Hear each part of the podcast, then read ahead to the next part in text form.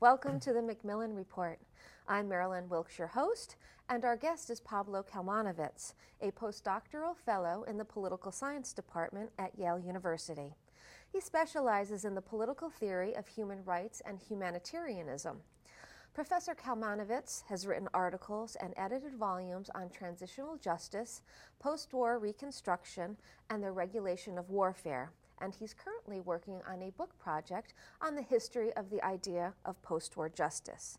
Today, we talk with Professor Kalmanovitz about the research he's done on reparations for war damages. Welcome, Professor Kalmanovitz. Thank you, Marilyn. Let's uh, begin with what led you to do this kind of research? Right. Um, so I, I was initially attracted uh, by the idea of transitional justice. Mm-hmm. Uh, and transitional justice is a term used to refer to actions taken to come to terms with the past okay. in the context of a regime transition. So a well-known case is Argentina. Uh, there was a military junta in Argentina from uh, 76 to 83, and um, at the end of that junta, when the junta fell, uh, President sorry, Raúl Alfonsín came to power. He was democratically elected. And President Alfonsín had to decide what to do with a legacy of massive atrocities, uh, okay. particular uh, disappearances, extrajudicial killings um, uh, done by the military during the authoritarian regime. Okay. Uh, so he had to make this really hard uh, decision of what to do about that. And he was really facing a, a really interesting and difficult dilemma uh, between, on the one hand, uh, securing the transition, making sure that the military would play along and surrender power, uh, but on the other hand, he had to be a defender of the rule of law and democracy, and he had to show all citizens that nobody was going to be uh, above the law, including the military. So he had to prosecute some military. Uh, but perhaps not all of them. So there was this really difficult political mm-hmm. balance between uh, securing the transition, peace, order, and justice.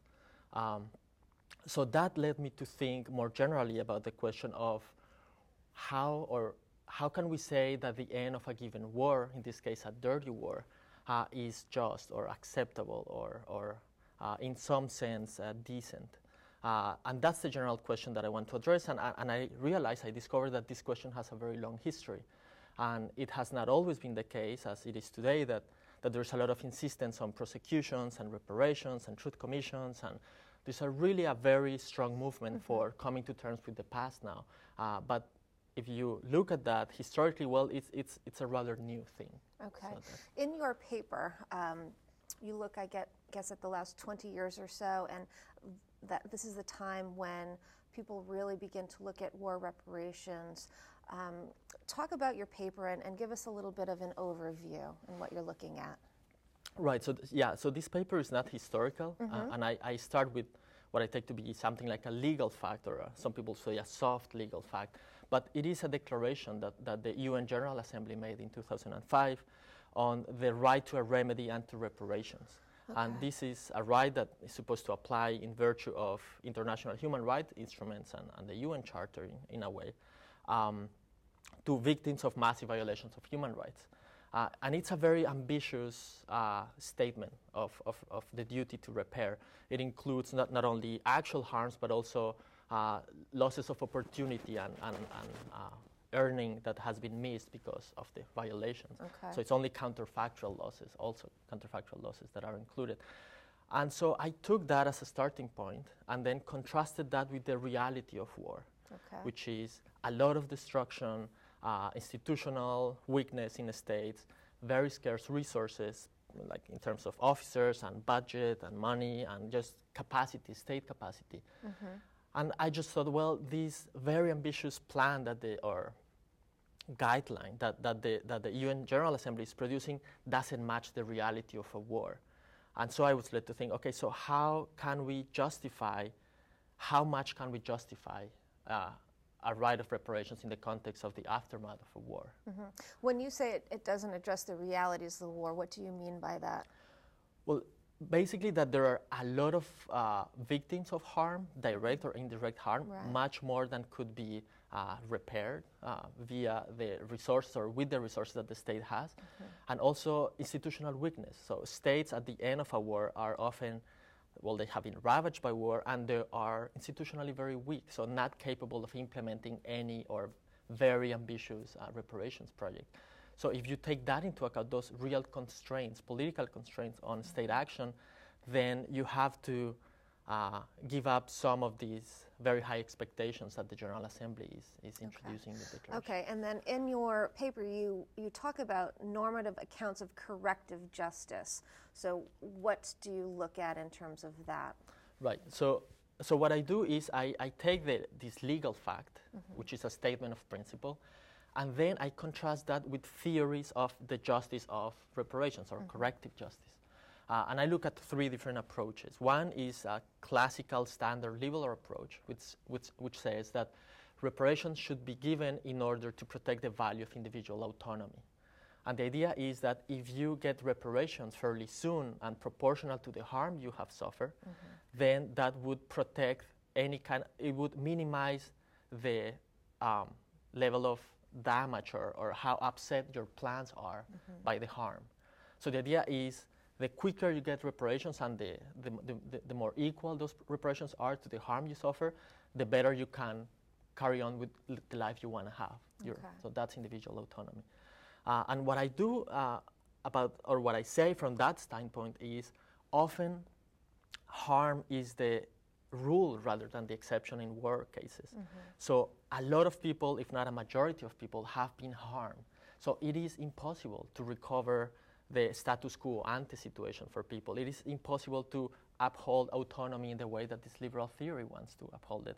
So we have to, in a way, um, accept the, real- the tragic reality of war and the destruction and the irreparable, really, effect of war on people's lives, and perhaps instead of looking back, coming to terms via reparations, look forward and think, mm-hmm. okay, what's necessary to for people to re- recreate their lives in a decent more or less egalitarian way. Mm-hmm. Uh, so that's what I do, especially in the in the second uh, approach that I look at, which is a theory of property, which is again very influential in the liberal tradition, goes back to John Locke, mm-hmm. and and what I argue there is exactly that: is that if the, the most or a very plausible theory of property would tell us uh, prioritize um, giving everybody an equal opportunity to reconstruct their lives in the aftermath of war, mm-hmm. not so much uh, make sure that past entitlements are uh, observed or respected, but more give everyone a chance to start a new life after the war mm-hmm. on equal terms.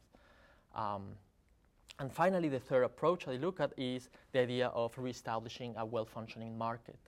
Uh, this is not really a theory of justice, it's more a, a problem of coordination or, or institutional uh, creation of a well institutionalized market. Mm-hmm. Uh, and one finding that I have that I think is interesting is that this is the account that gives more weight to a program of reparations. Mm-hmm. And the idea is not so much about justice, but more about social co- coordination in the sense of if we want a well functioning market uh, after a war, then we need to have a focal point uh, that tell, uh, tells us who has what at the end of a war, who is the owner of what good. Mm-hmm. And, and so the past provides that focal point in a way. We know who owns what because that's the way it used to be. Uh, but the claim is not really about justice, but more about coordination. There are aspects of justice involved uh, if we believe that markets are good for people. It's mm-hmm. a good way of distributing resources or producing more. Uh, but really, it's about knowing who owns what in order to move forward. Okay, and what are you suggesting in terms of reparations and the best way to move forward? And, and in particular, can you um, use your theory uh, and, uh, in terms of a particular war? Well, so basically, I, I guess the, the main message is a healthy doses of skepticism about uh, this like backward-looking emphasis in, mm-hmm. in recent discourse. Uh, there are good reasons to be less focus on the past and more focus on the future, on reconstruction, on, on, and that may mean sacrificing past entitlements. But I, what I'm arguing is that that's not, that doesn't seem so serious or so grave morally. Um, another, I think, important uh, or contribution that I want to make is to look at war, at the tragedy of a war. Like a lot of this discourse sometimes seems to have this hope of erasing the effects of a war, going back before the time of the war.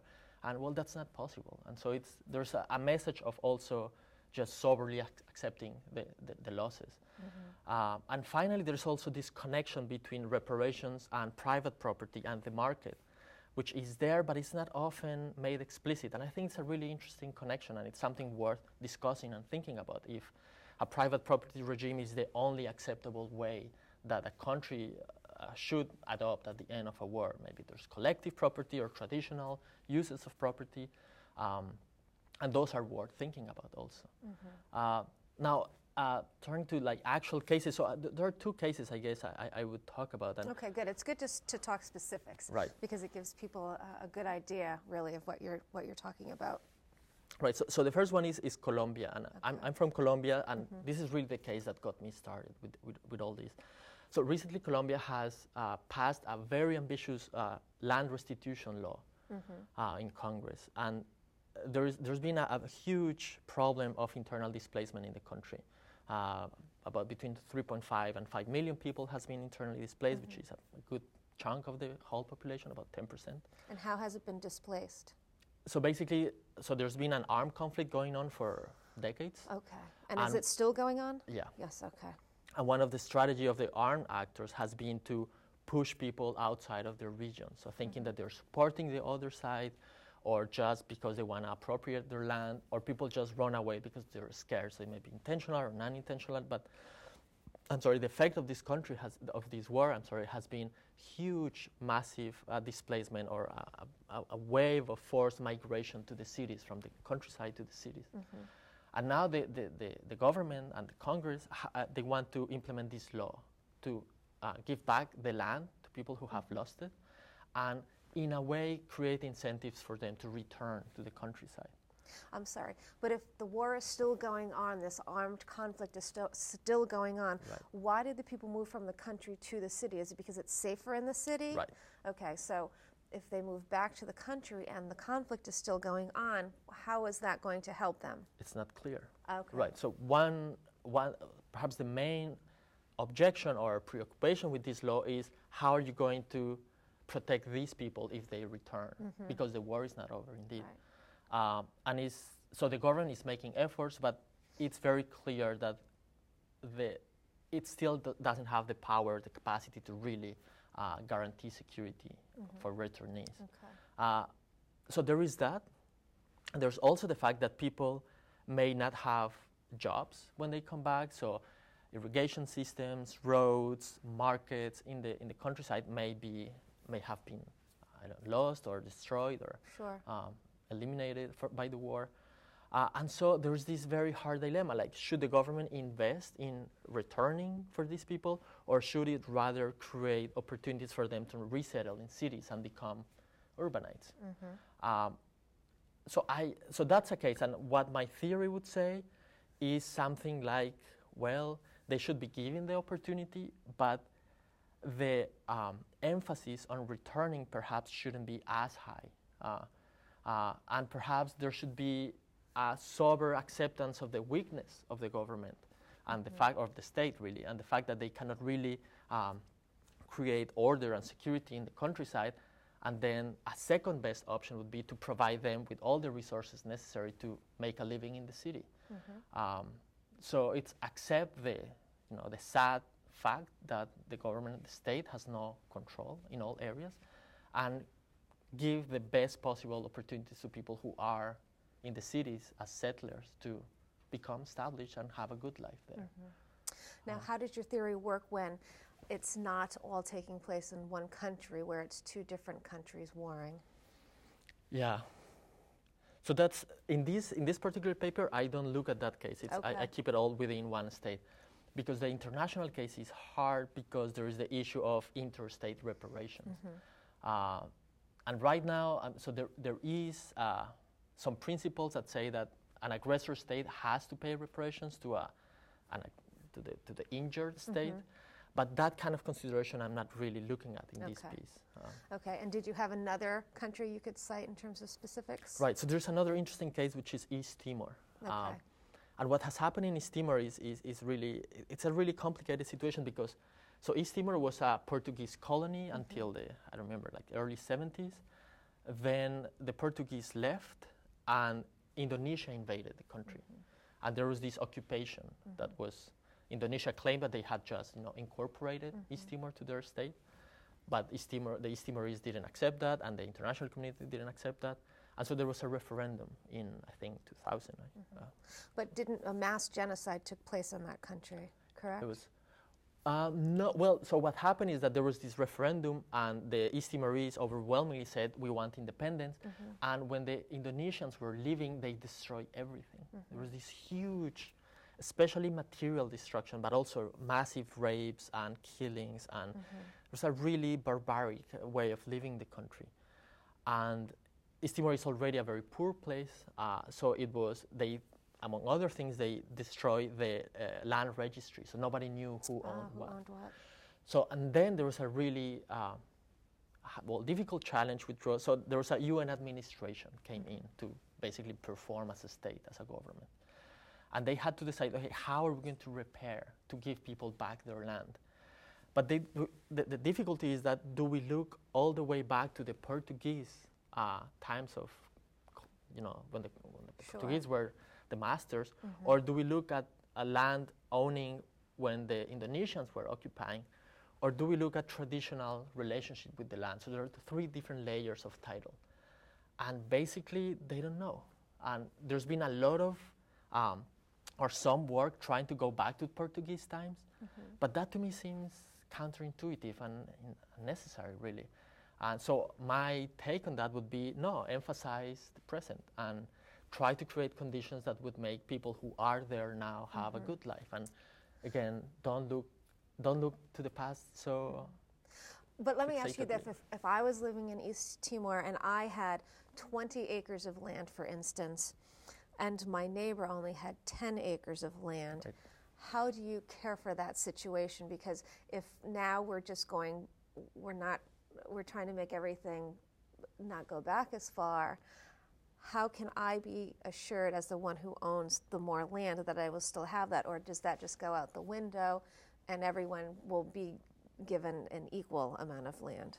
Well, so there is there is a worry that if, if you do that, like equalize land completely, mm-hmm. you would create a lot of uh, a lot of uncertainty and mm-hmm. chaos, and people it will be very hard to know what, do, what you have. And, and that goes back to, the, to this idea of restoring the market. Mm-hmm. If you do that, then you undermine the market. And you okay. will create a lot of resistance, probably, I mean, from people who own more. Right. So probably you cannot do that, really. So there's a constraint on that. And I think the constraint comes from the need to have some level of certainty. Okay. Uh, but on the other hand, if you have 20 acres, your neighbor has 10, and you decided to leave the country, you went, let's say, you went to Europe, to mm-hmm. Portugal, I don't know and, and you haven't been back in years.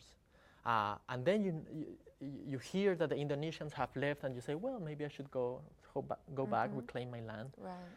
I think if you have been away for so long and you are not living in East Timor and you just want to have the land in order to uh, you know, rent it or something, mm-hmm. then I would say your claim is weak, and maybe your neighbor should have more land because he's there and he's working, or maybe other people who are landless should have your land because mm-hmm. they are willing and able to work it.